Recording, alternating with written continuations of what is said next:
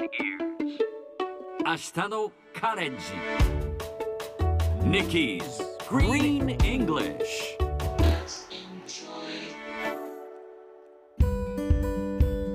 Hi everyone!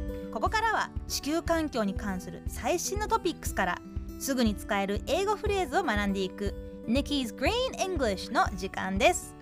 金曜日のこの時間も私キニマンス塚本ニキが登場します。よろしくお願いします。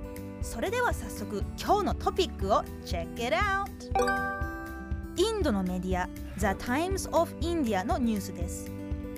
インドでは毎年秋になると収穫後の麦わらや稲が大量に燃やされ大気汚染を引き起こしています。今年もインドのパンジャブ州とハリヤーナー州での収穫後の麦わらが燃やされ首都デリーの空気に影響し始めたそうです。有害とされる PM2.5 の濃度も高くなり健康を損なう恐れがあります。ただ燃やさず捨てるにはお金がかかることどこに捨てるかというなかなか解決できない問題があります。さてこの話題を英語で言ってみるとこんな感じ。Crop burning in Punjab and Haryana this year may start affecting Delhi's air. 今日ピックアップしたいのは start affecting です。affect とは影響するという意味でスペルは AFFECT 例えば写真を撮った後で加工をかける効果を入れる時にエフェクトという言葉を使うと思います。このエフェクトが名詞だとすると動詞になるのが affect A で始まる方です。Start affecting とは影響し始める。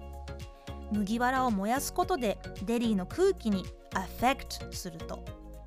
The air has started affecting people's health その空気は人々の健康に影響し始めている。